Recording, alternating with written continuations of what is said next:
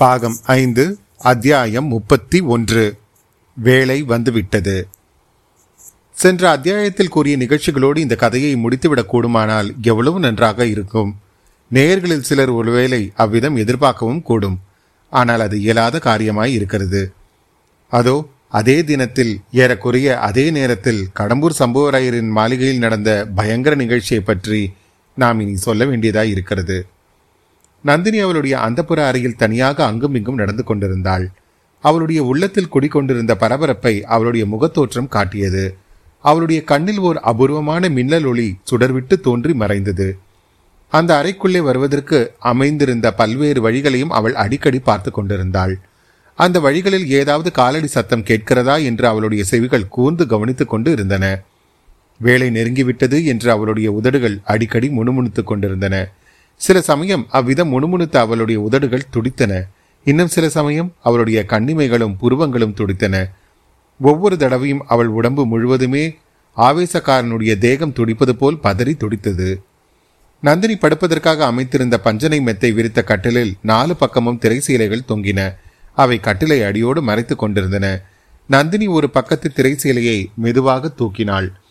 படுக்கையின் நீலவாட்டில் வைத்திருந்த கொலைவாளை பார்த்தாள். கொல்லன் உலைக்களத்தில் ஜொலிக்கும் தீயினாலே செய்த வாளை போல் அது மின்னலிட்டு திகழ்ந்தது. நந்தினி அந்த வாளை கையில் எடுத்தாள். தூக்கி பிடித்தாள். தீபத்தின் ஒளியில் அதை இன்னும் நன்றாக மின்னும்படி செய்து அதை பார்த்து கொண்டே உவந்தாள். பிறகு அதை தன் மார்புடன் அணைத்து கொண்டாள். கன்னத்தோடு சேர்த்து வைத்துக்கொண்டு முத்தமிட்டாள். அந்த வாளுடன் உரையாடவும் செய்தாள். தெய்வ வாளே நீ என்னுடைய வேலையை செய்ய வேண்டிய வேலை நெருங்கிவிட்டது. என்னை நீ கைவிட மாட்டாய் அல்லவா இல்லை நீ என்னை கைவிட மாட்டாய். என்னுடைய கைதான் என்னை கைவிட்டு விடும் போல் இருக்கிறது என்று கூறினாள். பிறகு தன் கரங்களை பார்த்து கரங்களே நீங்கள் உறுதியாக இருப்பீர்களா? சீச்சி இப்போதே இப்படி நடங்குகிறீர்களே. சமயம் வரும்போது என்ன செய்வீர்கள்? ஆம் உங்களை நம்புவதில் பயனில்லை. வேறு இரண்டு கரங்களைத்தான் இன்றைக்கு நான் சம்பாதித்துக் கொள்ள வேண்டும் என்றாள். அச்சமயம் வாசற்படிக்கு அருகில் உண்மையாகவே காலடி சத்தம் கேட்டது. நந்தினி வாளை கட்டிலில் வைத்துக் கொண்டிருக்கும் போதே மணிமேகலை உள்ளே நுழைந்தாள். நீதானா மணிமேகலை உள்ளே வா என்றாள். அவள் குரலில் அமைதி நிலவியது. அக்கா இது என்ன? எப்போதும் வாழும் கையுமாகவே இருக்கிறீர்களே. பின் என்ன செய்வது? ஆண் பிள்ளைகள் இவ்வளவு தூர்த்தர்களாக இருந்தால் நாம் வாளை துணை கொள்ள வேண்டியது தானே? தேவி நான் ஒருத்தி துணைக்கு இருக்கிறேனே. என்னிடம் உங்களுக்கு நம்பிக்கை இல்லையா? உன்னிடம் நம்பிக்கை இல்லாமலா என்னுடைய அந்தரங்கங்களை எல்லாம் உன்னிடம் சொன்னேன் மணிமேகலை?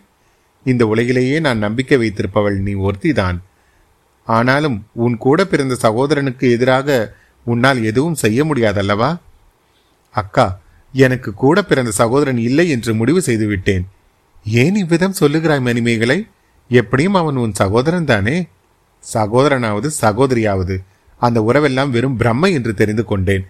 கந்தமாறன் என்னுடைய விருப்பத்துக்கு எதிராக தன்னுடைய சௌகரியத்துக்காக என்னை வற்புறுத்தி கட்டி கொடுக்க பார்க்கிறான். உண்மையான சகோதர பாசம் இருந்தால் இப்படி செய்வானா? தங்காய் உன்னுடைய நன்மைக்காகவே அவன் உன்னை இளவரசருக்கு மனம் செய்து கொடுக்க விரும்பலாம் அல்லவா? ஆமாம் என்னுடைய நன்மை தீமையை இவன் கண்டுவிட்டானாக்கும் உண்மையில் என்னுடைய நன்மையை அவன் கருதவே இல்லை அக்கா. ஈழ முதல் வடபெண்ணை வரையில் பரந்த சோழ ராஜ்யத்தின் சிங்காதனத்தில் நீ பட்ட மகிழ்ச்சியாக வீட்டிருக்க வேண்டும் என்று உன் தமையன் விரும்புவது உன்னுடைய நன்மைக்கு தான் அல்லவா? இல்லவே இல்லை. நான் தஞ்சாவூர் ராணியானால் இவன் முதன் மந்திரி ஆகலாம் அல்லது பெரிய பழுவேட்டரையரை போல் தான் அதிகாரியாகலாம் என்ற ஆசைதான் காரணம். மணிமேகலை மேலே சொல்ல தயங்கினாள். சொல் மணிமேகலை உன் மனதில் உள்ளது எதுவானாலும் தாராளமாய் சொல்லலாம்.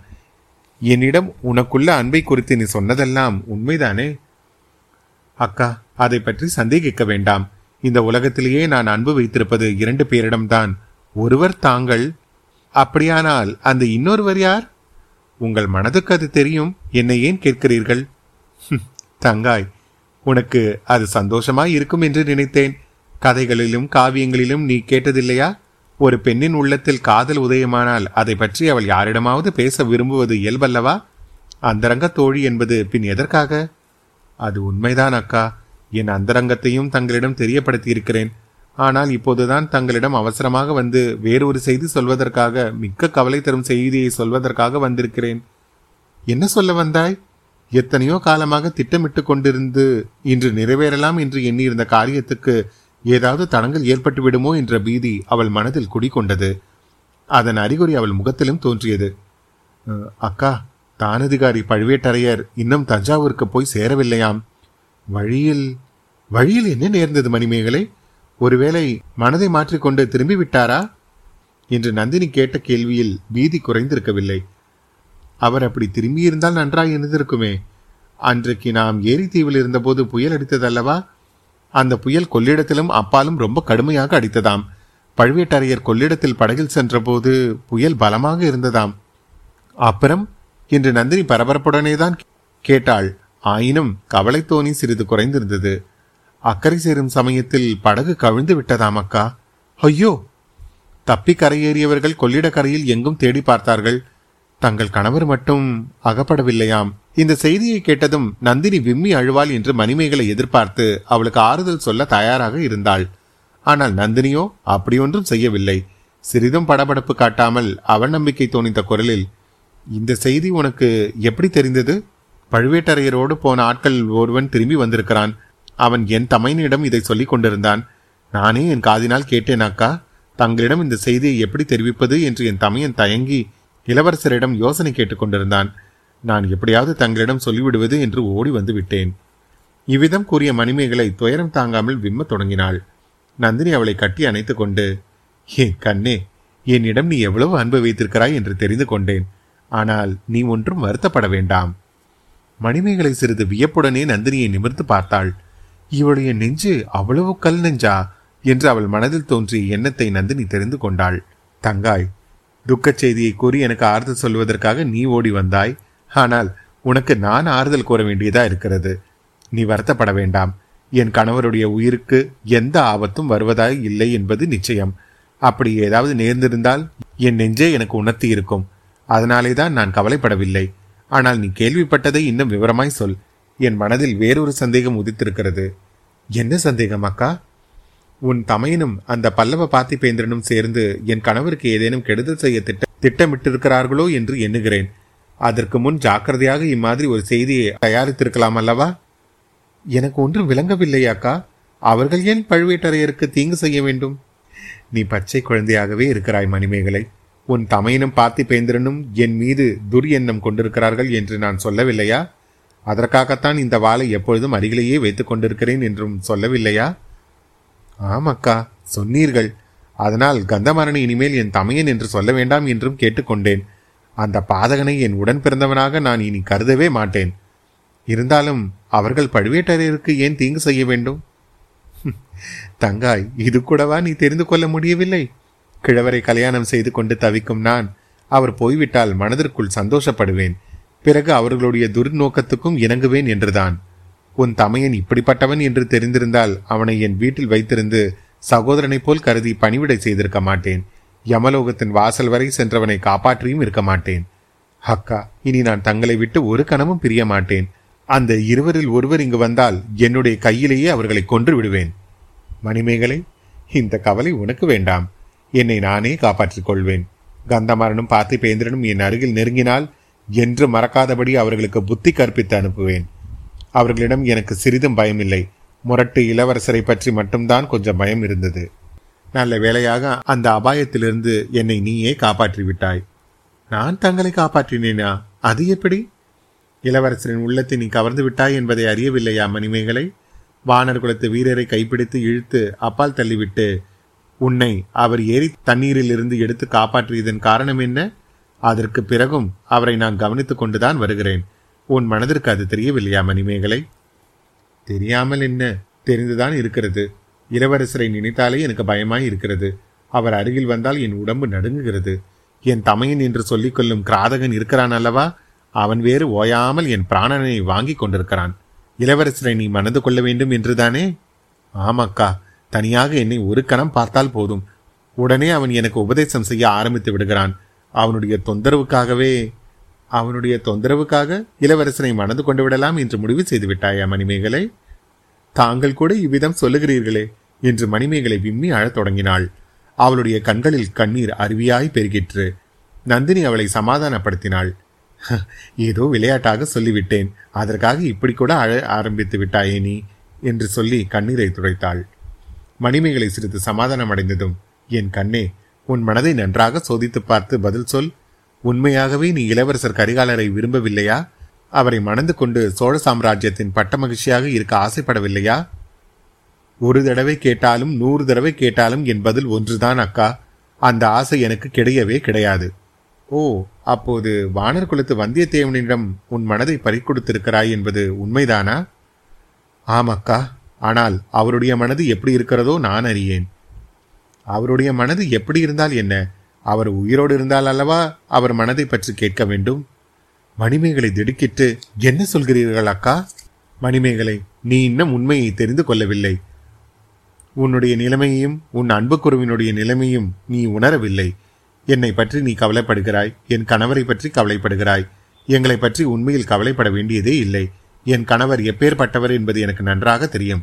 அவர் வாயசைத்தால் இந்த சோழ நாடே அசையும். சுந்தர சோழ சக்கரவர்த்தி அவர் இட்ட கோட்டை தாண்ட மாட்டார். என் கணவர் வார்த்தைக்கு மாறாக முதன் மந்திரி வார்த்தையும் கேட்க மாட்டார். அவருடைய சொந்த பெண்டு பிள்ளைகளின் பேச்சும் செவி கொடுக்க மாட்டார். பழுவேட்டரையரை வயதான கிழவர் என்று உன் தமையனை போன்ற மூடர்கள் எண்ணி பரிகாசம் செய்து வந்து கொண்டிருக்கிறார்கள். ஆனால் அவர் ஒரு மூச்சு விட்டால் உன் தமையனையும் பார்த்திபேந்திரனையும் போன்ற நூறு வாலிபர்கள் மல்லாந்து விழுவார்கள். ஆகையால் பழுவேட்டரையருக்கு யாரும் தீங்கு செய்துவிட முடியாது. என் கண்ணே என்னை காப்பாற்றிக் கொள்ளவும் எனக்கு தெரியும். இதை காட்டிலும் எத்தனையோ இக்கட்டான நிலைமைகளில் என்னை நான் காப்பாற்றிக் கொண்டிருக்கிறேன். உண்மையாகவே இப்போது நான் கவலைப்படுவதெல்லாம் உன்னை பற்றிதான். இந்த பெண் நம்மிடம் இவ்வளவு அன்பு வைத்திருக்கிறாளே இவளுக்கு ஒன்றும் நேராமல் இருக்க வேண்டுமே என்று கவலைப்படுகிறேன். நீ அந்த அறைக்குள் சற்று முன் வந்தபோது கூட உன்னை பற்றி தான் சிந்தித்துக் கொண்டிருந்தேன். தாங்கள் சொல்வது எனக்கு ஒன்றும் புரியவில்லை அக்கா. எனக்கு அப்படி என்ன அபாயம் நேர்ந்துவிடும் என்று நீங்கள் எண்ணுகிறீர்கள்? பேதை பெண்ணே வேண்டாத புருஷனுக்கு வாழ்க்கைப்படுவதைக் காட்டிலும் பெண்களுக்கு நேரக்கூடிய அபாயம் வேறு என்ன இருக்க முடியும்? அது ஒரு நாளும் நடவாத காரியம் அக்கா உன் தமையன் உன்னை இளவரசருக்கு மனம் செய்விப்பது என்று தீர்மானம் செய்துவிட்டான். உன் தந்தையும் சம்மதித்து விட்டார். அவர்களுடைய தீர்மானமும் சம்மதமும் என்னை என்ன செய்ய முடியும்? நான் சம்மதித்தால் தானே? இப்படி குழந்தை போல் பேசுகிறாயே மணிமேகலை. சிற்றரசர் குலத்து பெண்களை கல்யாணம் செய்து கொடுப்பது அந்த பெண்களின் சம்மதத்தை கேட்டுக்கொண்டுதான் நடக்கிறதா இந்த உலகத்தில்? அதிலும் மூவுலகை ஆளும் சக்கரவர்த்தியின் மூத்த குமாரர் பட்டத்து இளவரசர் உன்னை மணந்து கொள்ள விரும்பினால் அதற்கு யார் தடை சொல்ல முடியும்? ஏன்? என்னால் சொல்ல முடியும். இளவரசரிடம் நேரே சொல்லிவிடுவேன். என்ன சொல்லுவாய்? அவரை மணந்து கொள்ள எனக்கு இஷ்டமில்லை என்று சொல்லுவேன். காரணம் கேட்டால் உண்மையான காரணத்தை தான் சொல்லுவேன். என் மனம் அவருடைய சிநேகிதர வல்லவரையனிடம் ஈடுபட்டு விட்டது என்று சொல்லிவிடுவேன். பேரை பெண்ணே அதை நீ சொல்லவே வேண்டாம். அவர்களுக்கு ஏற்கனவே தெரிந்திருக்கிறது. தெரிந்திருந்தால் என்னை ஏன் வற்புறுத்துகிறார்கள் அக்கா? அப்படி அதிகமாக வற்புறுத்தினால் இதோ நானும் ஒரு கத்தி வைத்திருக்கிறேன் என்று சொல்லி மணிமேகலை தன் இடுப்பில் சொருகியிருந்த சிறிய கத்தி ஒன்றை எடுத்து காட்டினாள். என் அருமை தங்கையே உன் அறியாமையை கண்டு ஒரு பக்கம் எனக்கு அழுகையும் வருகிறது இன்னொரு பக்கம் சிரிப்பும் வருகிறது. அப்படி நான் என்ன உளறிவிட்டேன்? உன்னை யாரோ வற்புறுத்தப் போவதாக எண்ணி இருக்கிறாய் உன்னுடைய சம்மதத்தை கேட்பார்கள் என்றும் நினைக்கிறாய். அவ்விதம் ஒன்றும் அவர்கள் செய்ய போவதில்லை. நீ இளவரசரை மணந்து கொள்ள தடையாயிருக்கின்ற காரணத்தை நீக்கிவிடப் போகிறார்கள். அக்கா என்ன சொல்லுகிறீர்கள்? நீ யாரிடம் உன் மனதை பறிக்கொடுத்திருக்கிறாயோ அவருடைய உயிருக்கு அபாயம் நெருங்கிவிட்டது என்று சொல்லுகிறேன். உன் தமையன் ஏற்கனவே அவனுடைய பழைய சிநேகிதன் மீது துவேஷம் கொண்டிருக்கிறான். இந்த அரண்மனையில் சில மாதங்களுக்கு முன்னால் சிற்றரசர்கள் கோடி செய்த சதி ஆலோசனையை பற்றி இளவரசரிடம் சொல்லிக் கொடுத்து விட்டான் என்று அவனுக்கு கோபம். தன் முதுகிலை குத்தி கொள்ள முயற்சித்ததாக வேற குற்றம் சாட்டி கொண்டிருக்கிறான். வேறு ஒரு காரணத்தினால் பார்த்திபேந்திரனுக்கும் உன் காதலன் பேரில் அளவில்லாத கோபம். இவர்களுடைய கோபம் எல்லாம் அவரை என்ன செய்துவிடும்? அவர் சுத்த வீரர் இல்லையாக்கா சுத்த வீரராய் இருந்தால் என்ன? திடீரென்று சூழ்ந்து கொள்ளும் பல கொலைகாரர்களுக்கு மத்தியில் கையில் ஆயுதம் ஒன்றும் இல்லாத ஒரு சுத்த வீரன் என்ன செய்துவிட முடியும்? ஐயோ அவரை கொன்று விடுவார்கள் என்று சொல்லுகிறீர்களா? கொல்ல மாட்டார்கள். கண்ட துண்டமாக வெட்டி நரிகளுக்கும் நாய்களுக்கும் போட்டு விடுவார்கள். என்ன கொடூரமாக பேசுகிறீர்கள்? கேட்பதற்கே உனக்கு கொடூரமாய் இருக்கிறதோ? உண்மையில் நடந்துவிட்டால் என்ன பாடுபடுவாய்? அக்கா இப்போது என் உயிரும் உள்ளமும் துடிக்கின்றன. நிஜமாகவே அப்படியும் செய்து விடுவார்களா என்ன? அவர் இளவரசருடைய அத்தியந்த சிநேகிதராயிற்று. அத்தியந்த சிநேகிதர்கள் கொடிய பகைவர்களாக மாறுவதை பற்றி நீ கேட்டதில்லையா? உன் தமையனும் பார்த்திபேந்திரனும் அப்படியெல்லாம் இளவரசரிடம் தூபம் போட்டு விட்டிருக்கிறார்கள் சண்டாளர்கள் இதையெல்லாம் தங்களுக்கு எனக்கு எப்படி தெரிந்தது என்று தானே கேட்கிறாய்? இன்று பகலில் பார்த்திபேந்திரன் என்னிடம் விடை பெற்று செல்லும் விஜயதத்தை வைத்துக் கொண்டு வந்திருந்தான். அந்த பாதகன் எங்கே போகிறானாம்? அதிக தூரம் போகவில்லை.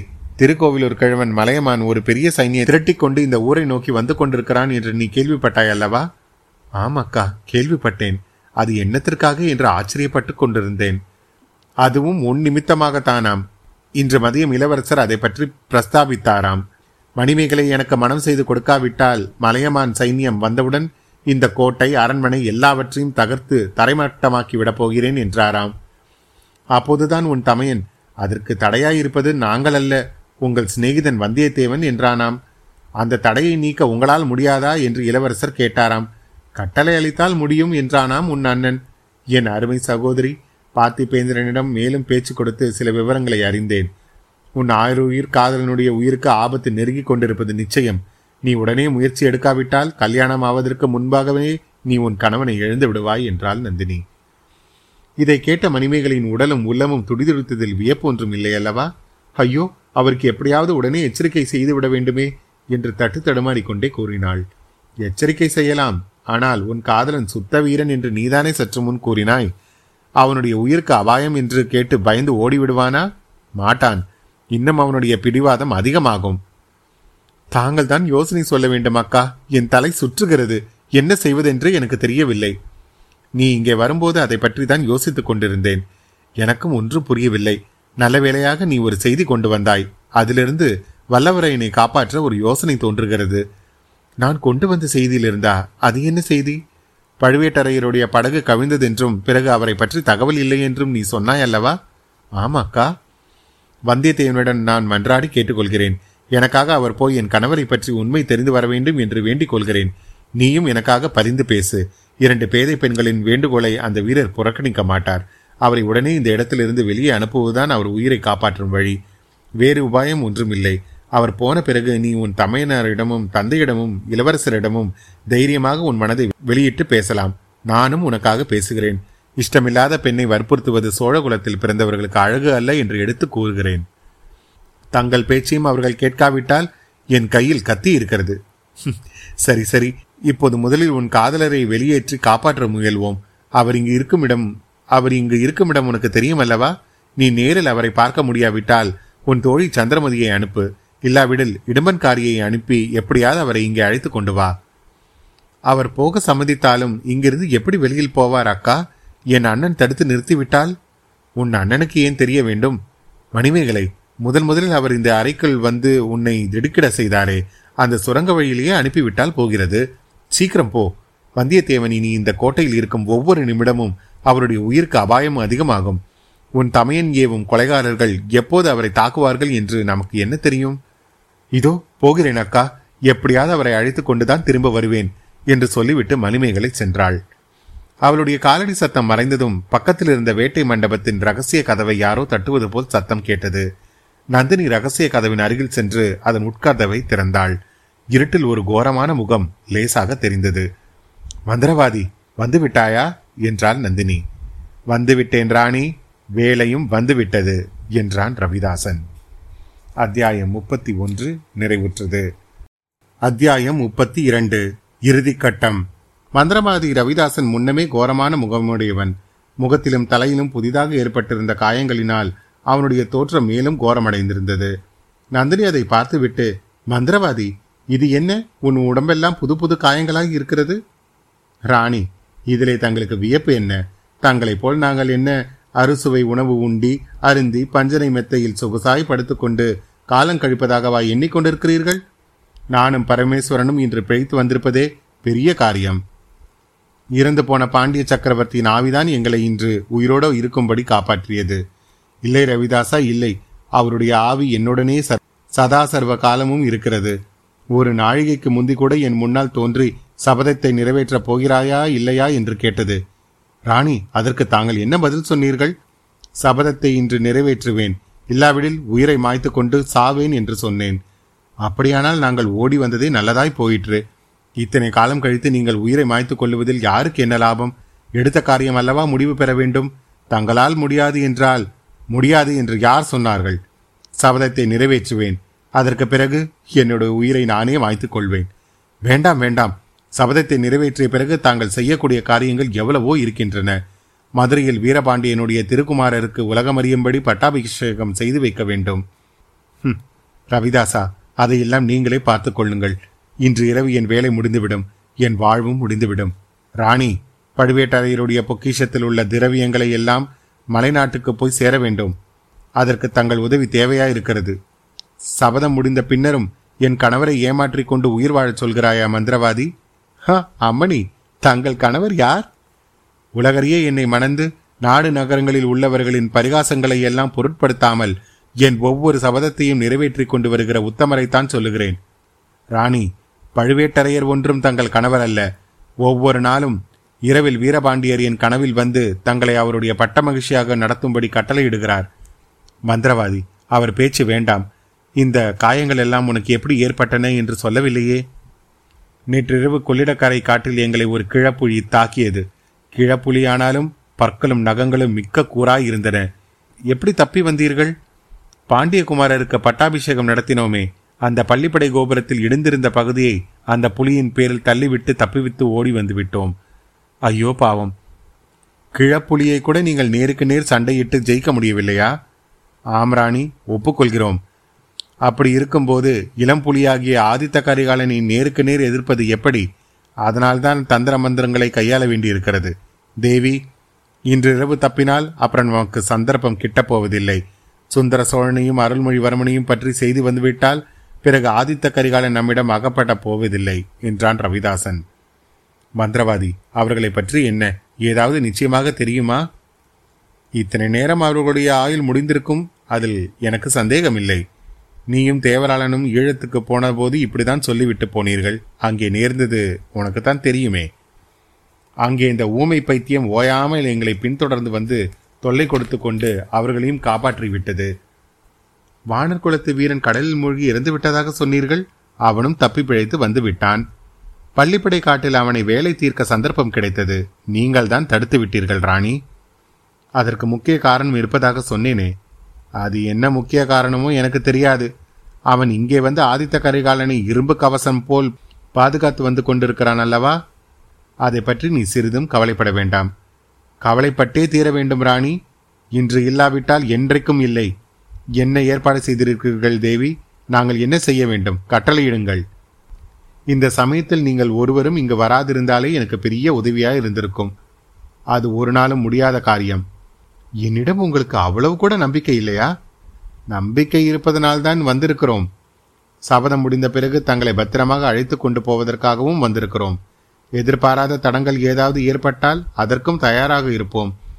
எந்த நிமிஷமும் தாங்கள் எங்களை உதவிக்கு அழைக்கலாம். நான் போட்டிருக்கும் திட்டத்தில் தடங்கள் எதுவும் ஏற்படாது. சபதம் முடிந்த பிறகு நான் உயிரோடு இருக்கவும் விரும்பவில்லை.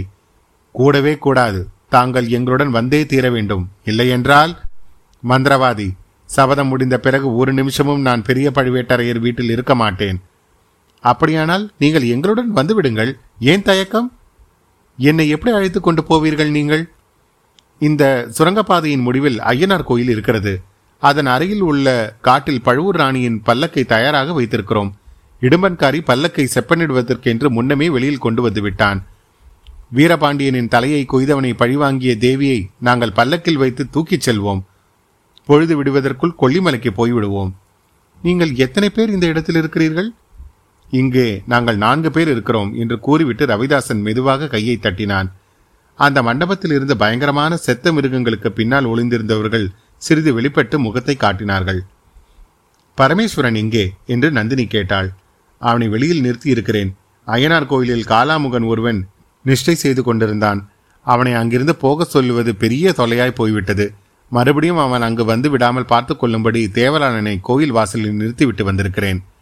காலாமுகனை பற்றி நமக்கு என்ன கவலை? மந்திரவாதி பெரிய பழுவேட்டரையரை பற்றி செய்தி தெரியுமா? ரவிதாசன் சிறிது திடுக்கிட்டு என்ன செய்தி? அவர் தஞ்சாவூருக்கு பிரயாணப்பட்டு போனார் அல்லவா?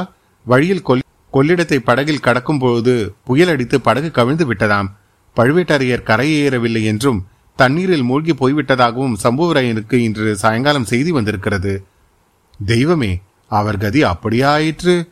இத்தனை நேரம் தாங்கள் இந்த முக்கிய விவரத்தை பற்றி சொல்லவில்லையே. அதை நான் நம்பவில்லை மந்திரவாதி. பழுவேட்டரையர் கொள்ளிடத்தில் மூழ்கி இறந்திருப்பார் என்று எனக்கு ஒன்றும் தோன்றவில்லை. எனக்கும் அந்த செய்தியில் நம்பிக்கை இல்லை ராணி. அவர் கொள்ளிடத்தின் இக்கரைக்கு நீந்தி வந்திருந்தால் என்ன செய்வது? ஒருவேளை இன்றிரவு இங்கு வந்துவிட்டால் அதை பற்றிதான் சிறிது கவலைப்படுகிறேன். ராணி அதை பற்றி தங்களுக்கு கவலை வேண்டாம். இப்போதுதான் எனக்கும் நினைவு வருகிறது. கொள்ளிடத்துக்கு அக்கறையில் தஞ்சாவூர் சாலையில் ஆஜானுபாகுவான மனிதர் ஒருவர் நேற்றிரவு பார்த்தேன். ஆடை ஆபரணம் ஒன்றும் அவர் அணிந்திருக்கவில்லை. இருட்டாகவும் இருந்தபடியால் அடையாளம் தெரியவில்லை.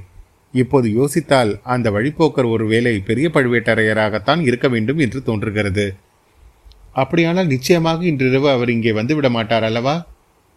கண்டிப்பாக வரமாட்டார். அதை பற்றி தாங்கள் தைரியமாக இருக்கலாம். இப்பொழுது எங்களுக்கு என்ன கட்டளையிடுகிறீர்கள்? மந்திரவாதி நீங்கள் இங்கேயே பொறுமையுடன் காத்திருக்க வேண்டும். என்னுடைய அறையில் என்ன நடப்பதாக தோன்றினாலும் எத்தனை பேருடைய பேச்சு குரல்கள் கேட்டாலும் அவசரப்பட்டு உள்ளே வர வேண்டாம். வந்தால் காரியம் கெட்டுப்போய்விடும் நான் குரல் கொடுத்த பிறகு நீங்கள் வந்து சேருங்கள். ராணி தாங்கள் எப்படி குரல் கொடுப்பீர்கள்? மந்திரவாதி நான் கலகலவென்று சிரித்து பல வருஷம் ஆயிற்று என்று தெரியும் அல்லவா? நான் சிரித்து நீ கேட்டிருக்க மாட்டாய்.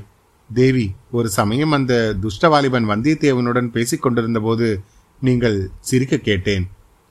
ஆஹா அதை கூட ஞாபகம் வைத்துக் கொண்டிருக்கிறாய் அல்லவா? நல்லது. இன்றைக்கு நான் கலகலவென்று உரத்து சிரிக்கும் சத்தம் கேட்டால் நீங்கள் ரகசிய கதவை திறந்து கொண்டு உள்ளே வாருங்கள். காரியம் முடிந்துவிட்டதற்கு அதுதான் அடையாளம். இப்போதும் வந்தியத்தேவனை பார்த்து நான் சிரித்து கொண்டிருந்தாலும் இருப்பேன். அதை பற்றி நீங்கள் ஆச்சரியப்பட வேண்டாம். தேவி தங்களுடைய உத்தேசம் என்னவென்பது ஒரு வாரி இப்போது எனக்கு துலங்குகிறது. கொஞ்சம் பொறுத்திருந்தால் எல்லாம் துலாவாரமாகிவிடும். எதிர்பாராத தடங்கள் ஏதாவது ஏற்பட்டுவிட்டால் அப்போது என் அழுகை குரல் கேட்கும். உடனே வந்து சேருங்கள். அப்படியே செய்வோம் ராணி. ஆனால் தங்கள் அழுகை குரலை கேட்க நாங்கள் விரும்பவில்லை. சிரிப்பு குரலை கேட்கத்தான் விரும்புகிறேன் என்றான் மந்திரவாதி ரவிதாசன். அத்தியாயம் முப்பத்தி இரண்டு நிறைவுற்றது. மீண்டும் உங்களை அடுத்த அத்தியாயத்தில் சந்திக்கும் வரை உங்களிடமிருந்து விடைபெறுவது உங்கள் அசோக். நன்றி வணக்கம்.